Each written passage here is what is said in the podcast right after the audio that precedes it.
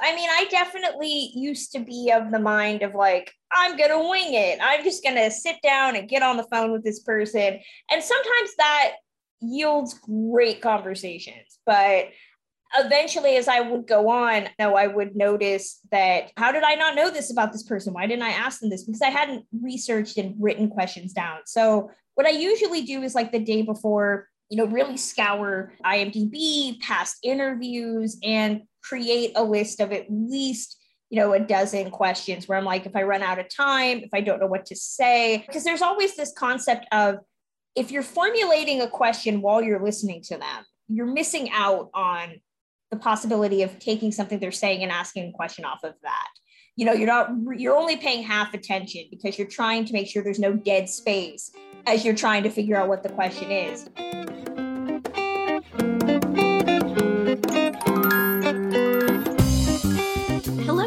Welcome to Make Your Story, Episode 2 How to Conduct Interesting and Authentic Interviews. So, at this point, you've done your research, you know the background information about the person you are interviewing for your podcast episode. But now what? How will you foster an engaging, genuine conversation with the person you are interviewing? In this episode, we will speak with Kristen Lopez from IndieWire about tips for interviewing people. This series is a collaboration between the Purdue Libraries and School of Information Studies and the College of Liberal Arts Communication program. My name is Annette Bochenek, and I'm an assistant professor of library science. I'm Sarah Huber, assistant professor of library science. Joining us today is our special guest, Kristen Lopez. Kristen has been an entertainment writer, film critic, and a pop culture essayist for 12 years. Her work has been published on Forbes, MTV, and The Hollywood Reporter, among other places, and she holds a master's in English from California State University, Sacramento. In her free time, she podcasts and spends her days binging on Turner Classic Movies. And thank you so much for joining us today, Kristen. Thank you so much for inviting me. This is going to be awesome. We're so happy to have you. I guess really to start things off, um, tell us a little bit about your work with IndieWire. Yeah, I'm the TV editor there, uh, which generally just means I watch a lot of TV. I do a lot of reviewing, trailer posts, interviewing people. It's uh, kind of a jack of all trades type of position that allows me to be writing about a hot new show one minute and then maybe talking about representation the next. So it keeps me on my toes. And then uh, you too have also launched into the world of podcasting. You have your uh, podcast series, Ticklish Business, some collaborators as well. And can you tell us a little bit about that podcast too? Yeah, so we're we've been doing this about I think 5 years if we haven't crossed the 5 year mark we are going to. It's a show aimed at something that I, I wanted to do for a long time where I was spending so much time back when I started it talking about contemporary movies. And I didn't really have a lot of opportunities to talk about classic films because there's still very much a mentality in entertainment writing where it's about what's timely. And a movie made in 1930 isn't necessarily timely. It's not something you can write about on a Tuesday just for laughs. So I wanted to do a podcast that was aimed at classic film. At the time, classic film podcasting was not a big thing. Now there are so many amazing classic film podcasts, but it was an opportunity to both stretch my talents as a creator and a producer and at the same time talk about something that I wanted to make timely and accessible. So, illustrating why these movies can be relevant to people and should be seen as opposed to just kind of considering them passe and a time gone by.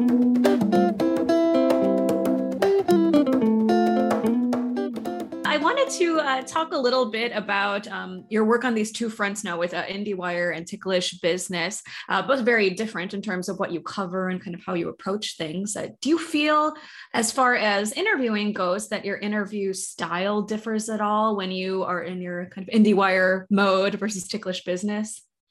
Uh, it does a little bit. You know, IndieWire, there is far more of a, a stringent need to kind of find an angle. So you you find the angle before you do the interview, right? And the hope is that you're tailoring the questions to specifically look at that angle. With ticklish business, it's more we're just happy to have these people talking about their expertise. Mm. So really the angle is they're interesting, the person is interesting. And sometimes that also happens in an IndieWire story, you know, where I, I talking about the fact that this person is broken barriers and thus that person's story is the angle itself and why we should be talking about them. I've done i've done great interviews for them especially looking at disabled performers or latino performers and talking about their strides in the industry is the reason for why we're writing this and why we're talking to them. Ticklish business is a bit it's a bit more conversational. It's more of this person is awesome. They're in the sphere that we're looking at. So why not talk to them about that time? I always say with ticklish business, the goal is to kind of create a time capsule. You know, it, it, the sad fact of our show is that a lot of these people are older you know and and there is this timeliness of getting it down before it's too late um, which i know sounds terrible but that's really our goal. So that you know we want to talk to them about these stories before they're lost to time whereas whereas an indiewire story it's far more current you know it's it's right here and right now yeah, that's awesome. I think it's it's so important to document those stories at, at any point and especially before it's too late. Exactly, exactly. And we've been, you know, especially with Ticklish business, there's been some moments where, you know, it, it becomes the mortality angle becomes a lot. You know, we we interviewed Ed Asner back in July, and oh, you know the yeah. interview's not out yet, but but it was uh, something mm-hmm. where he mm-hmm. passed. You know, just just recently, and so you know we were sitting there looking at this this audio file that we have you know and and i think that that really does kind of galvanize especially with ticklish business why it's so important to me as a project you know the mm fact that and i think a lot of the time for the subjects too especially for for the podcast these are people that in some situations are not often interviewed a lot. You know we, we try, try to track them down um, and they're very surprised that somebody wants to talk to them. And in many cases they haven't really told stories like this before and we're very off the cuff. So you know a lot of times we've had people say to us like we've done a lot of interviews but like you know we we talked about some things that we haven't talked about and that's a big thing for me because i'm sure they don't want to be asked the same five questions okay you touch on a really good point i think as students are preparing these podcasts, you know, episodes for interviewing, and I see it in the classroom when we ask them to interview people, you know, in, in any sphere, it can be really daunting. First, you know, who who do I want to reach out to and how do I reach out to them? You know, what's your process from the very beginning of deciding on who to talk to and the way you reach out to them leading up to that you know that moment of okay now i'm going to interview them. Yeah so what we tend to do i mean it's different for my day job at indiewire versus the podcast because you know indiewire is in a very advantageous position that people want to be a part of of our site. So it's it's often a concept of just emailing them. You know, I have an IMDb Pro account, which in the concept of interviewing anybody famous is a, a godsend because you have links to representation there. So that's usually the first thing I do for an IndieWire story and, and ticklish business as well. You know, the, the rule of thumb is never go through the person directly. It's kind of bad form to slide into a celebrity's DMs or a subject's DMs and be like, hey, do you want to be on my podcast or do you want to do a news story? You know they have people for that. Um, and i think i think that tends to get lost in, in that you know most people that um and this might be different just for like me. I am my own pr person. So if people slide into my dms and say hey we want to talk to you about something i'm like okay. Uh, but usually if you're working with any type of public figure they will tell you i have a manager or publicist, you know. And the best way I find if you can't absolutely, if you go to IMDb and they don't have representation listed, but they are on some type of social media, you are certainly able to reach out to them through that. But the question always needs to be, you know, I, I would love to consider you for a project. Who do I reach out to?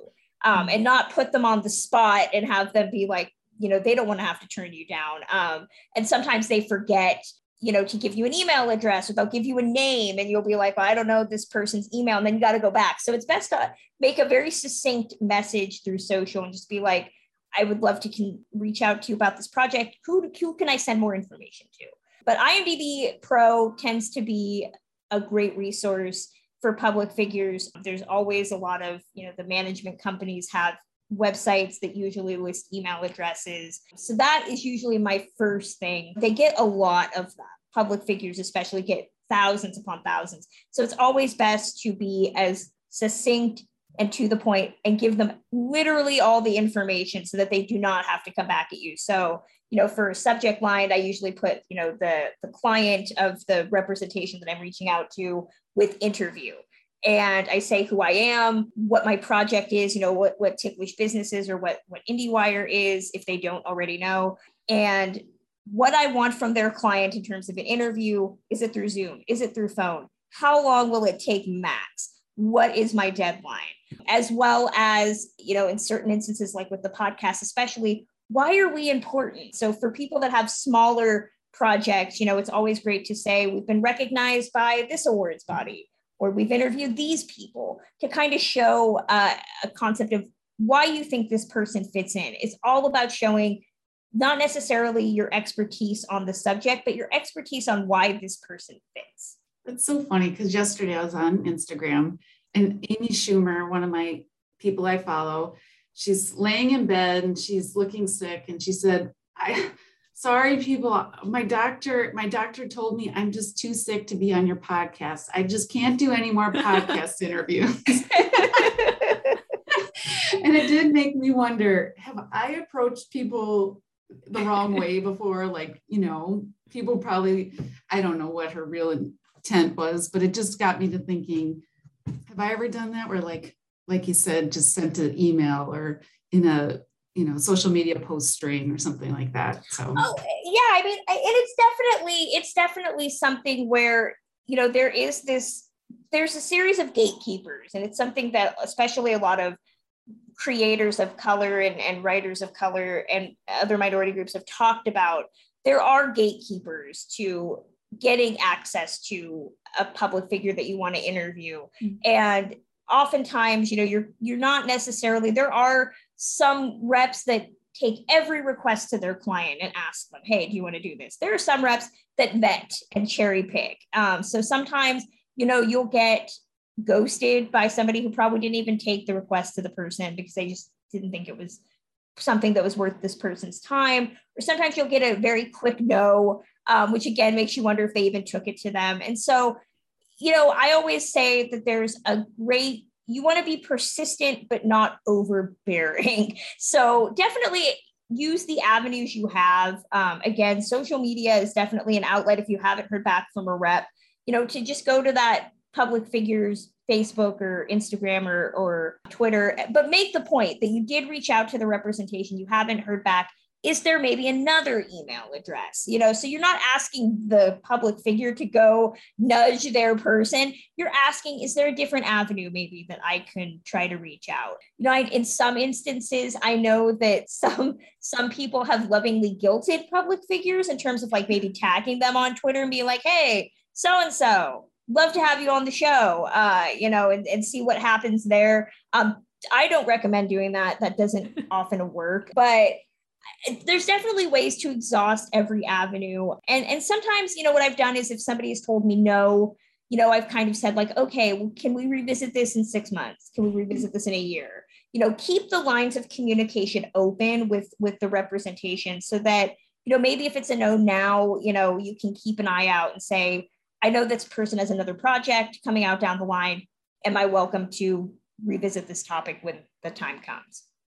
I think you make a good point. I'm thinking about some of our students and you know lesser known librarians reaching out to people um, about having built some kind of project you know something that they've done already that they can point to so you know if they're doing some reaching out to local people or or just more approachable people can be a really nice having some good conversations and and whatnot can be a, maybe a stepping stone to some of these bigger figures. I'm thinking of your ticklish business. It sounds like it was just took off from the beginning but was there kind of like a okay i need to start with some lesser known figures to reach the stars or or were you able to just right out of the gates take off?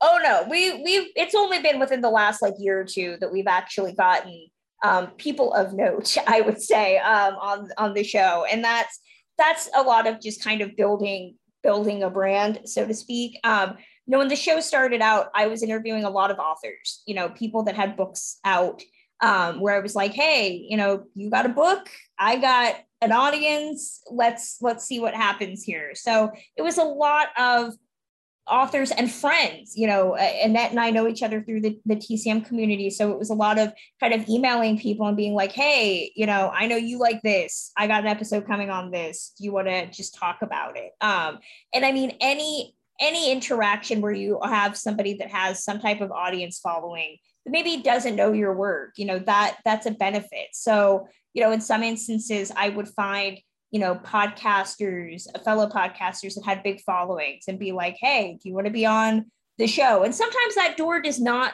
swing both ways, which is frustrating. You know, sometimes you'll ask somebody to be on and kind of hope that they'll extend the invitation to you so that you can promote on their show. That does not always happen, but you know the, the concept is though that you are kind of building and you are expanding out so from there you know we were slowly able to kind of say like who do we want more of? And and i think with ticklish business especially there was a lot of imposter syndrome of me being like i'm never going to get an actual celebrity on this show you know? We're not you must remember this. Like nobody's going to want to be on this. Um and so a lot of it was kind of pushing the bubble further. So you know i was covering a lot of tcm stuff. And so i would email tcm and be like hey you have people that are not the hosts that maybe want to come on and or maybe want to send us clips. You know i, I went to the film festival and i would record audio you know on the red carpet with celebrities and that would be an episode. So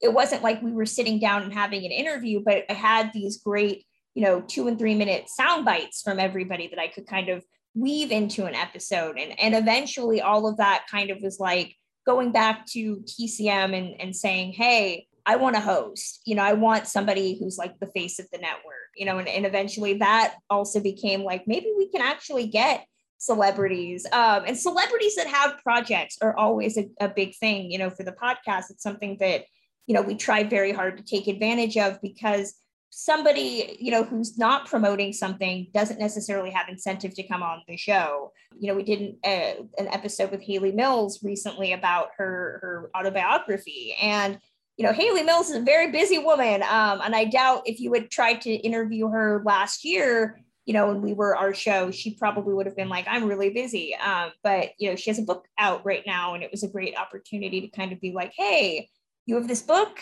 we have a show that's all classic film. Let's let's see about working that angle. So again it's all about kind of finding an angle that i think makes you say like this person would be worth it. But at the same time there's a vast pool i think with podcasts and, and things nowadays where it doesn't have to be a, a big name. It can be somebody that is tangentially connected to a project. We've also done great interviews with children or grandchildren of, of you know public figures that maybe don't have the the firsthand experience but still have a lot of great insight and memories. So i think there's definitely different ways where i think people that get into podcasting assume you need to have big names and that certainly helps. But there's just as much great information and great content that can be mined from someone that maybe is adjacent to something. I really like your tip too about taking sound bites if you're at some kind of event or talk to someone and just asking their permission can i include this on the on the show? Yeah it doesn't always have to be a, a big full interview. Exactly yeah. I mean there's it's it's one of the things i think that comes from being in the public space now is that you know a lot of writers and creatives you know we look at all the things we love and we, we monetize them. We try to find ways to how can i make money off of this? And i think a lot of times you know especially with like a, a, side thing like this you know it was it was places i was already going to. So i was like okay well i'm going to be here. What can i do with this this event? Um, and so you know i started thinking like what if i just start recording everything for people who can't be here mm-hmm. but maybe want to act like they are, you know. So I I would record not just red carpet interviews, but I would record, you know, intros to the movies with the celebrities that would show up and kind of give like a little Q&A. You know, we were we were hoping to expand out into video, but COVID ten, uh, prohibited that. It's still something we'd like to do. You know, but a lot of it was kind of like, what would I want to listen to? Well, you know, if I couldn't go to this event, I'd love to at least be able to maybe hear something or see something to give that feeling of having gone. So that that's kind of how it started. You're essentially providing like the, the media coverage that you would like to see or like exactly, to hear. exactly. Exactly. And and I mean, I know, you know, a lot of a lot of people too, you know, I think I think the big one of the big things that I, I don't I, I think it ha- it factors in maybe it doesn't you know is is I'm a disabled person I use a wheelchair and I think a lot of what I do comes from just having spent so many years not being able to go to places and go and do things. And so you know a lot of like the videos that we did and, and uh, interviews i think a lot of people were surprised to be like oh she's a girl in a wheelchair that's interviewing these people and you know, if I see that, maybe I can go to this event. You know, one of the big things, you know, that I did a couple years ago with the film festival was kind of create like an accessibility guide of like, what are the best streets to be on in the area? What are not the best streets to be on? You know, and I think that especially as as a niche group, you know, like disability tends to be perceived as, you know, there is this desire of wanting to create content for people that again might not be your target audience, but do feel underseen. And if they know you're catering to them, that creates a, a, a kinship and a rapport of people that want to check out your stuff.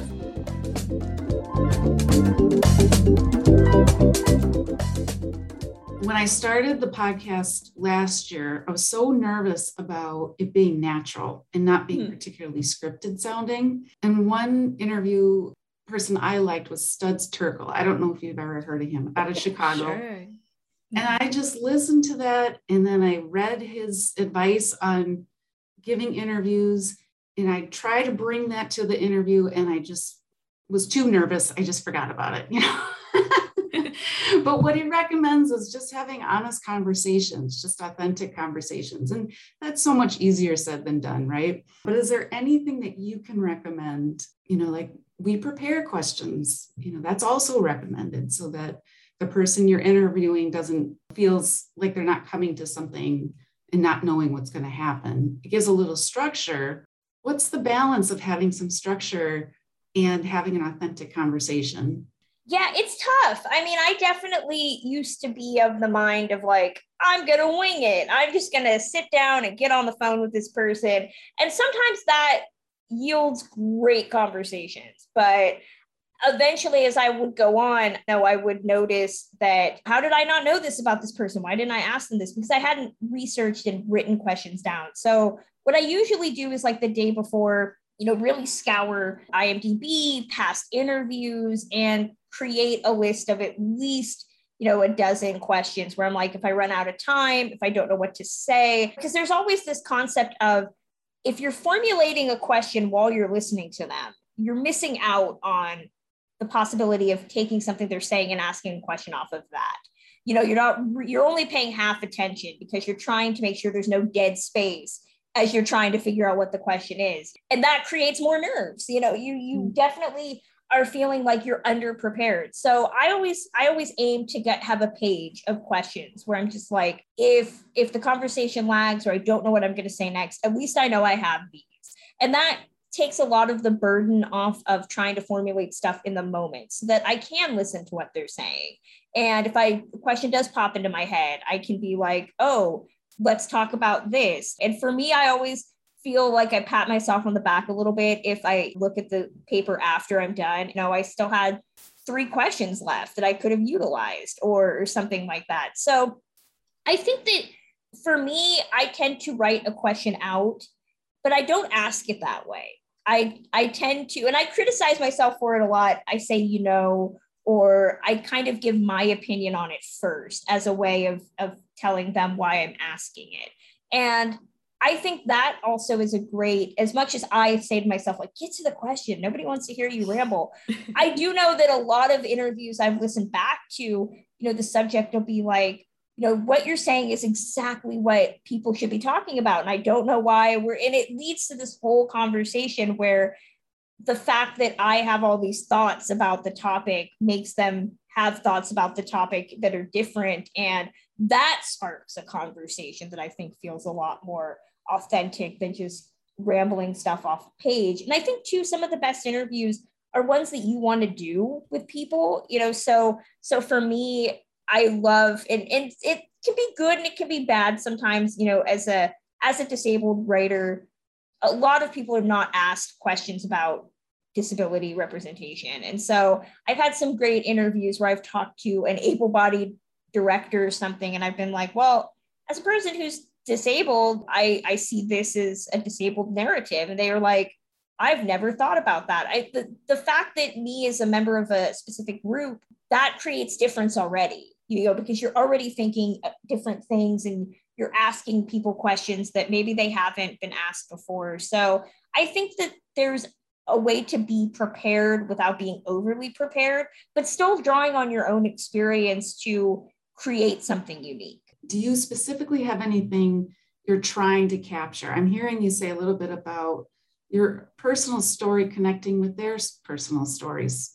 I, I think I'm always trying to capture something that hasn't been said a million times and and i think that that's that's again very difficult because sometimes you know if you're talking to a celebrity that's been in this industry 30 40 years i'm sure meryl streep has been asked literally every question in the book i'm sure i would never be able to ask her something that she has not already been asked. But I think a, a lot of times, just enthusiasm and interest in something that the, the you know who you're interviewing has done and showing that you are really interested in it can create something that some somebody hasn't talked about a lot. You know, I did before I was at IndieWire, I did an interview with Preston Sturges, the director's son. We had a, a, great interview, and I talked to him about, you know, your dad's creation of humor and things that he had talked about. And, and then I said that I was a, a big Veronica Lake fan, and I felt that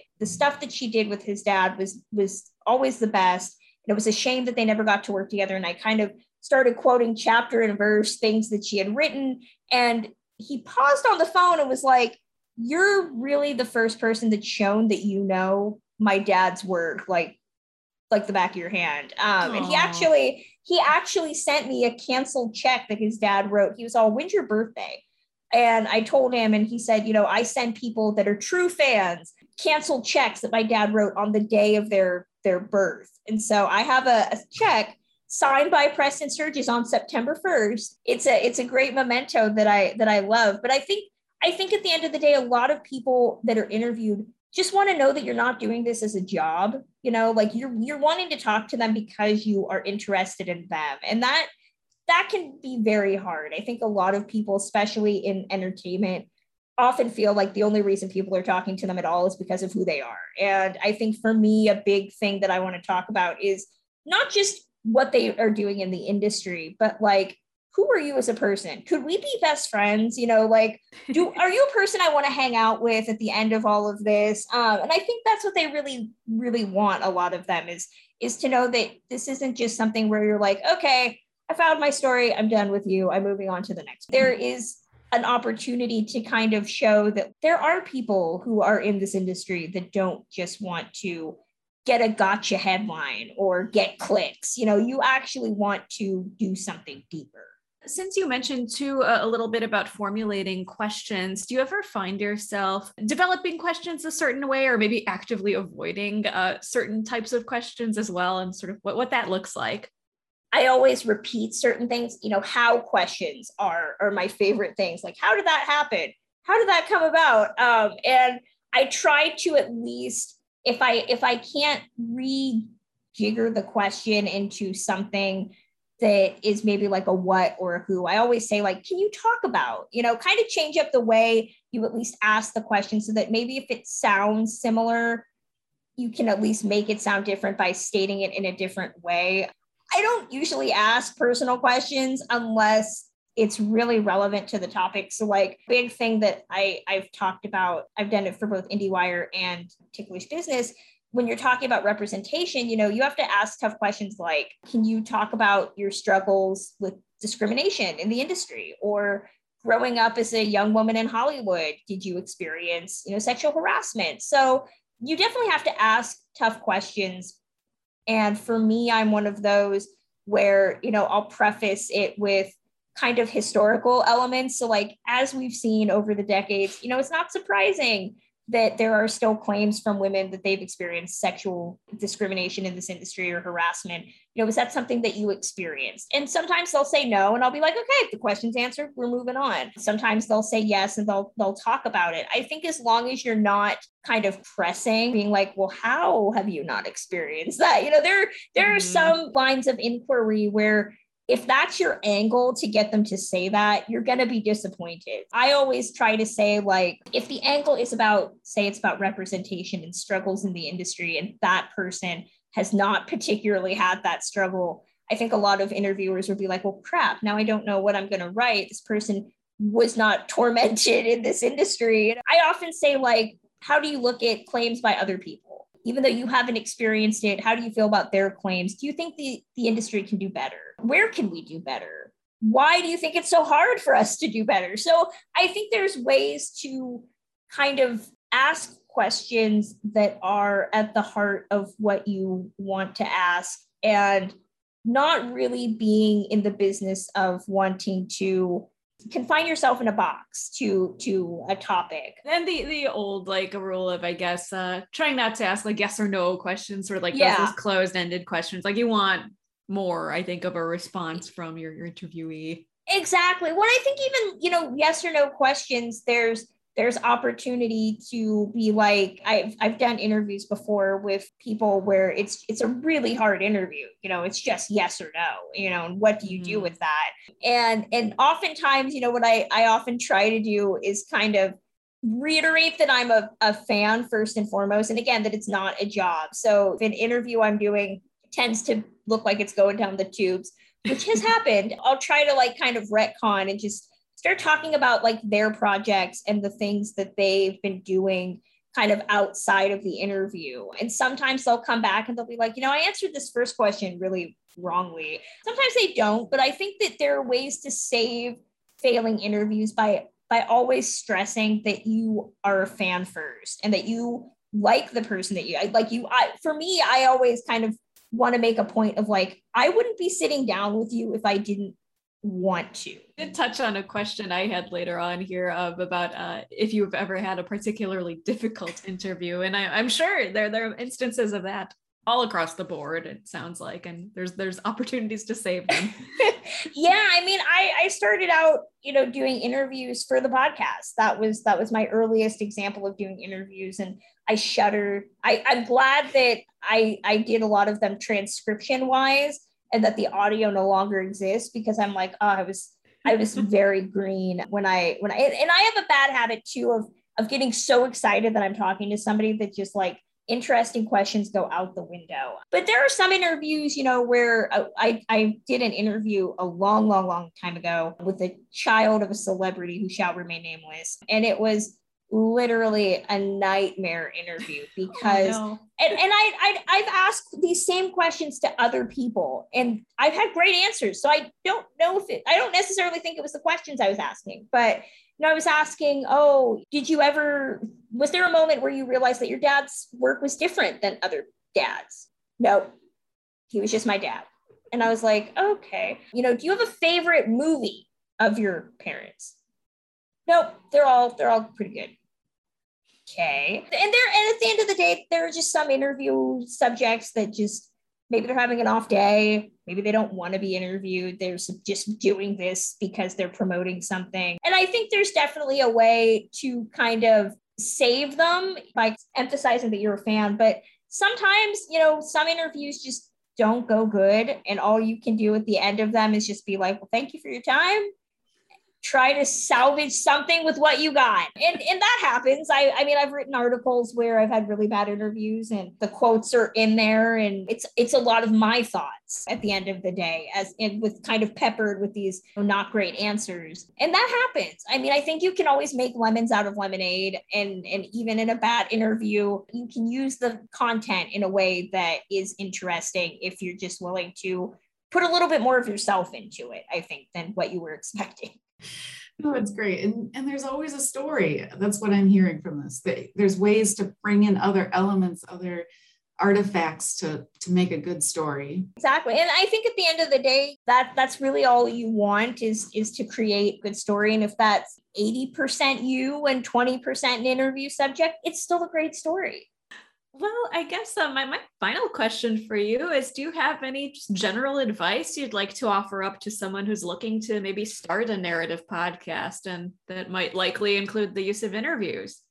Yeah, I mean, I think that, you know, podcast is a lot of work and it's a lot of, I say thankless work in the sense that you're not going to get paid, you're never going to be able to retire off of it. You know, there's always going to be imposter syndrome and a concept of like, why am I not as big is that podcast? Like we do kind of the same thing. There's always going to be that concept of like competition, especially because so many people have podcasts now, and there's mm-hmm. there's a lot of money that goes into podcasting, and most of that goes to the you know top ten percent, and you're going to be the ninety percent. Um, so do it because you love it. You know, the minute it starts to feel like a job, you probably should do something else because it's not going to go you know the way that you want i'm fortunate that you know there's there's great women that run the show and I get to hang out with them. Um, and at the same time, you know, interviewing people, I think that it's about shooting your shot. You know, I've, I've seen people that have been like, I would love to interview this person, but I know that they're not going to want to do it. And sure, most of the time, you know, if you're trying to get Chris Hemsworth on your podcast and your podcast only gets about, you know, 200 hits an episode, he's probably not going to come on the podcast. But at the same time, you know, I've interviewed people that I would never have thought to interview and had them say, you know, no, or I've had them say yes, you know, and sometimes you get a really nice no. I remember I emailed a couple years ago Robert Wagner about coming on the mm-hmm. podcast and he he his people sent me a very nice, you know, he he can't do it right now, but he wishes your show all the best and he's very excited to to listen to it. And I was like, well, at the end of the day, Robert Wagner is possibly listening to my podcast, so I'm okay yeah. with that. So I think I think it's just about doing what you want and and building something that you would want to be want to be doing at the end of the day. And as far as interviews go, the nerves never really go away. You know, I still get sweaty and nervous every now and then, you know, leading up to an interview. Eventually, though, there are some interviews where you just like the nerves go away and you can get nervous about somebody that it's like really intimidating. Most interviews now and, and panels that I do, I don't tend to get nervous unless I know I'm not as prepared as I should be.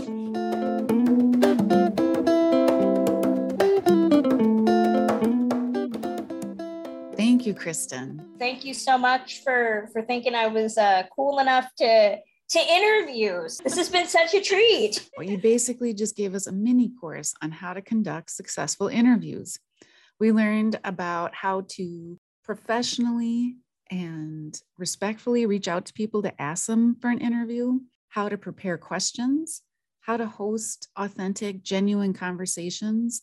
And of course, what do you do if things don't go according to plan? And ultimately, how to have fun with these interviews. So, thank you very much. And listeners, be on the lookout. We're going to do a call out for uh, cash drawing on you submitting your narrative podcast, an, uh, an episode. So be looking for that on uh, the library's social media. And then uh, we're done for this semester. Next semester, be on the lookout for three more episodes on crafting your narrative podcast. So thank you and stay tuned.